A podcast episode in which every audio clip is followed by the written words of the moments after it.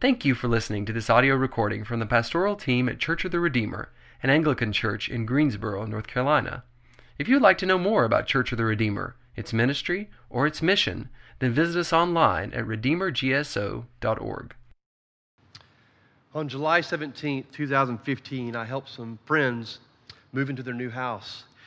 We moved most of the day, and I remember it being a hot July day. And my core temperature rose high enough to cause a severe reaction in my system, in my body. And when I got home that evening, all the Gatorade I drank and all the water I drank just kept coming right back up.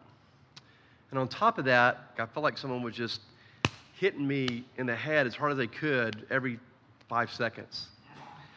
Well, this lasted another hour, and so I called the nurse, and they said, You need to get to the emergency room immediately because you might be having a stroke. So I, off I went. Becky met me there, and after IVs and tests, all was well. About 11 o'clock that night, guess who came to see me? Alan Hawkins. After about a 15 hour workday, and I knew he had to get up early the next morning because I knew he had a 6 a.m. meeting. 11 a.m., after a long day, he came to check in. He was incredibly kind, caring, prayed over me. Servant leadership. About um, on November 4th, 2017, Benjamin Wall and I were driving back from Washington, D.C. area from our diocese regional retreat. Some of you may remember a couple of years ago, I was having a nosebleed problem. And uh, just what happened frequently. And all the way back from Greensboro, from Washington, D.C., over seven hours, my nose would not stop bleeding.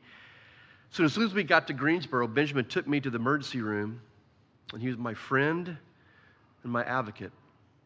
They stopped the bleeding, but I was needing to stay there for a while longer, a couple hours, to make sure everything was going to be okay. And Benjamin just sat with me, cared for me till time to go home. Servant leadership. Tonight we gather, we gather on Maundy, Thursday to remember the greatest servant of all, Jesus Christ. The night we, this night we remember that Jesus established the Eucharist at the Last Supper, and he washes the disciples' feet.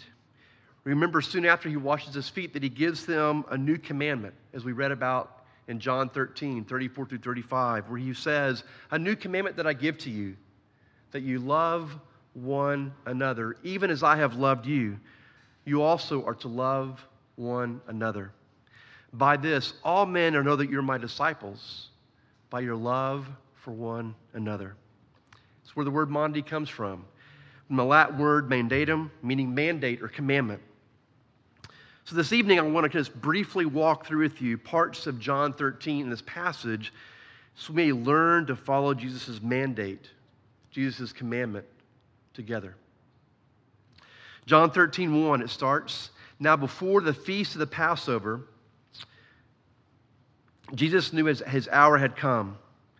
His hour was to be, crucif- to be crucified and resurrected was here. He knew he would soon ascend back to the Father, and his days on earth were coming to a close. He knew his last few hours with the disciples were crucial, like his last words in a deathbed. In his final hour, Jesus Christ models and teaches his disciples the essence, the core truths of what he wants them to know before he leaves them. This is the one reason why John 13 through 17 is one of the weightiest passages for us to look at and, and study as disciples of Jesus Christ. They're his last words before his death.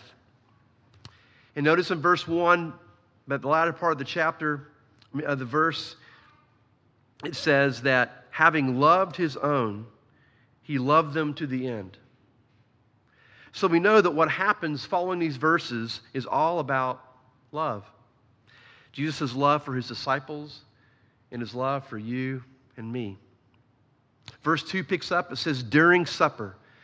John doesn't talk a whole lot about Passover in his gospel. The other gospels do emphasize that a lot more, but he had a different emphasis in his gospel. But we do know that Jesus and his disciples eat the Passover meal, and Jesus institutes the Eucharist with the words, This is my body broken for you. This is my blood poured out for you and for many, that you may have forgiveness and eternal life. Jesus is the true Passover lamb who was sacrificed for our sins. And when Jesus died at 3 p.m. on Friday, this is the same time the Passover lambs would have been sacrificed in the temple. But let's not rush too quickly to Good Friday or too quickly to Easter. Because what happens on this night, on Thursday night, is crucial. Notice in verse 3, it says, Jesus, and it says three things knowing that the Father had given him all things into his hands, that he had come from God and was going back to God. So before he begins to act, John wants us to know there's three things that are going on in the mind of Jesus. Why is this here? Why does Jesus, John take the time to help us see his thoughts? Maybe this is what empowers us to do the same. Knowing who we are, knowing our assurance or having assurance of our identity in Jesus Christ, and knowing that our eternal home is in his presence, in his glory. And look, continuing the passage, John 4 through John 5 begins at the event of what happens. And notice all the verbs that are here. Says, He rose from supper, he laid aside his outer garments, he takes on a towel, takes, taking a towel, tied it around his waist, and he poured water into the around his waist, and he excuse me, then he poured water into the basin, began to wash the disciples' feet, and to wipe them with a towel that was wrapped around them. Why all these verbs? It's like, it's like it's, he, John wants to slow down to slow motion so that we can see what's happening clearly. The verbs, he rose, he laid aside, takes a towel, ties it around his waist, pours water into a basin, washes wipes. Can you picture this? John slows it down so that we can allow these verbs, his action, to sink deeply into our imagination, to sink deeply into our heart, that it may grab a hold of us. Jesus serves the disciples in one of the lowliest tasks of a household servant. The disciples would not wash each other's feet. This is one of the most humbling jobs of a servant. Peers do not wash one another's feet. There is not an instance in either Jewish literature or Greco Roman sources of a superior ever washing the feet of an inferior. This was unheard of. But Jesus Christ, the promised divine King, the Messiah, God incarnate, stoops down and washes their feet. The one before whom every knee shall bow in heaven and on earth and under the, under the earth, and every tongue shall confess as Lord, washes their feet.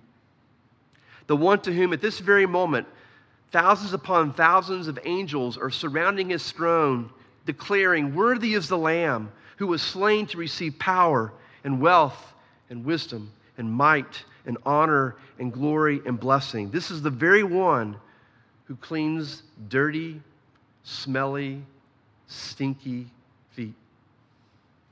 The one who spoke the heavens and the earth into existence, the one for whom all things were created for, the one who is supreme above all things, and in him all things hold together, does what no leader had ever done before. And he even washes the feet of Judas, the one who in just a few moments will betray him, turn him over to the authorities to be tortured and crucified. As we continue to read down, we see in verse 6 through 11 that Peter's struggling with all of this. This, this, is, some, this is too much for him to bear. And we see how Jesus responds. But look at verse 12. He brings it back to their attention. And it says, after he does all this, Jesus asks, Do you understand? The Gospels are full of times where the disciples just didn't get it. They did not understand, did not grasp what Jesus Christ was trying to teach them. And Jesus wants to make sure they get this. This is too important for you to miss, guys. My time with you is not much longer. And I, as your teacher, your rabbi, your king, I stoop down to do the lowly and humbling task of the lowest of servants. And I want you to do the same for each other and for the ones that you will lead in the future. If I wash your feet, you also ought to wash each other's feet. I've given you example.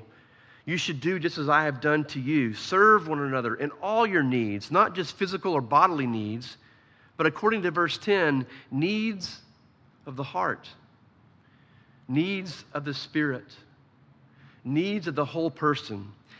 Jesus especially points out helping each other becoming clean through repentance and forgiveness when they sin. A new commandment that I give to you that you love one another, even as I have loved you. You also are to love one another. By this, all men will know that you're my disciples, by your love for one another. And that's what it means to be a disciple of Jesus. It means to love. It means to serve each other in the lowliest and most humbling of tasks. We're ending a season of Lent on Easter Sunday. Lent is a time of stripping, a time we enter into the desert with Jesus, a time that we enter into the desert of our own hearts and lives. It's a time of seeking that we may be able to see and confess and repent of what rules our lives instead of God and what keeps us from God. And the goal of all this, the goal of Lent, the goal of the spiritual life, is emptying ourselves of our self absorbed ego, our drivenness to be in control, our incessant need for validation and affirmation, our attempts to prove ourselves by our performance or the position that we have, our compulsive anxiety to be somebody, our scrambling to sustain our fragile, self consumed egos. The goal is for us to empty ourselves of all these so that we may be filled with Christ and his humble love. So, where does Lent take us? Lent is a means of being emptied of our self absorbed ego to lose its power over us, so that we may be filled afresh with Jesus Christ and his rule and his reign, his humility and his love, and become servants the way he serves. Lent is a time of emptying of self love so we can be filled with Christ and His love. We cannot have two masters. And when we are filled with Jesus, His truth and His grace, when we know who we are, we know our identity in Christ and our future with Christ, we can break away from the lives of self importance and self love and give our lives away in humble service to others. According to verse 17, this is the way of a blessed life. Not just knowing, but living a life of kind and humble service in the empowerment that Jesus gives through his Holy Spirit indwelling us. And not just serving in ways that fit our comfort or our gifts or our desires, but looking and seeing the needs around us and stepping in as a servant of Jesus Christ and meeting the needs in love.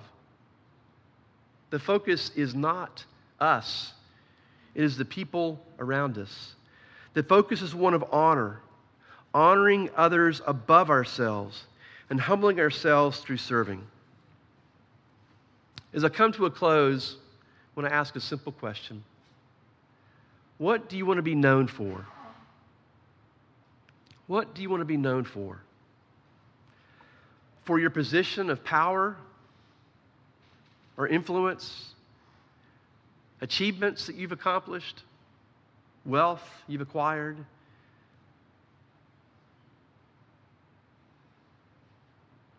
May we keep the mandate of Jesus to love like Jesus and the power of Jesus indwelling us through his Holy Spirit, to live as humble servants to each other, to Greensboro, to the world around us. May we be known for our humble, kind, sacrificial, cleaning stinky feet love. In the name of the Father, and the Son, and the Holy Spirit, amen.